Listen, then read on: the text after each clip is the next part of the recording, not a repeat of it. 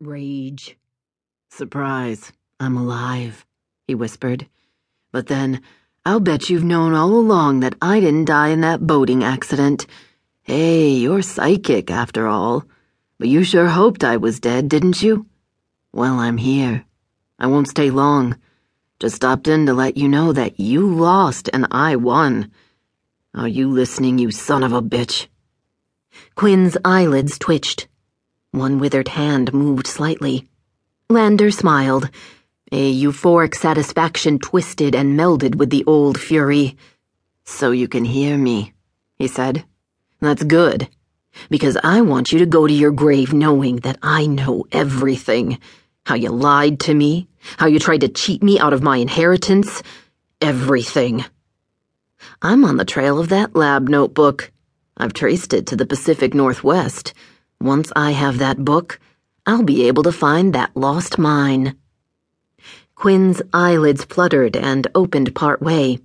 Faded gray eyes, glazed with morphine and the oncoming chill of death, looked up at Lander. No, Quinn rasped. A couple of years ago, I found the one crystal that you kept as a souvenir.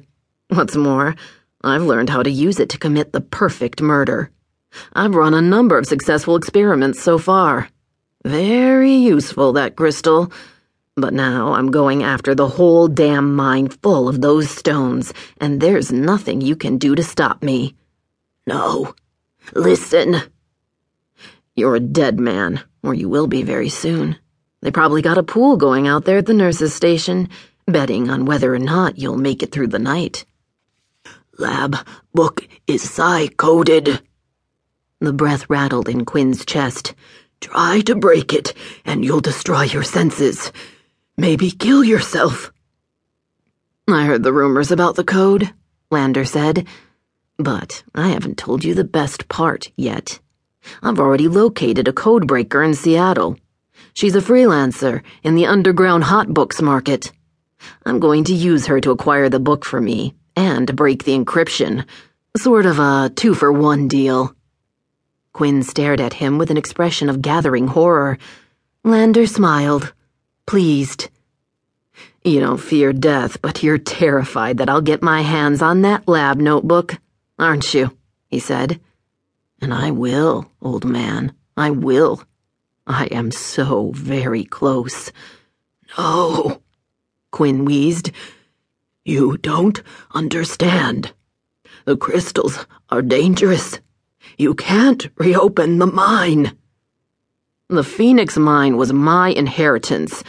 You had no right to keep it from me. But I'm going to find it now. I've been working on my plan for months. Now everything is in place in Seattle. I almost wish you were going to live long enough to see me reopen that mine. Almost. Quinn moved his head restlessly on the pillow. You don't know what you're doing. You're wrong. Lander stepped back from the bed. I know exactly what I'm doing.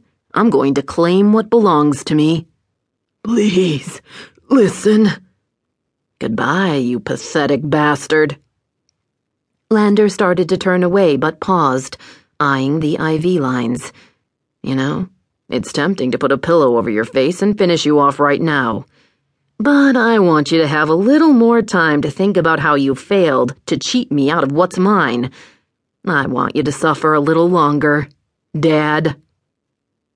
Lander turned on his heel and walked swiftly out of the room. If he stayed for even another minute, he would give in to the rage and the urge to pull the plug on the old man. Once out in the hall, he went quickly toward the elevators. He could feel the eyes of the medical staff boring into his back. Screw them. He was never going to see any of them again. In room 322, Quinn's head cleared a little as he raised what was left of his old talent. The effort dumped a small jolt of adrenaline into his bloodstream, countering the effects of the drugs. After three fumbling attempts, he managed to press the call button. The nurse appeared.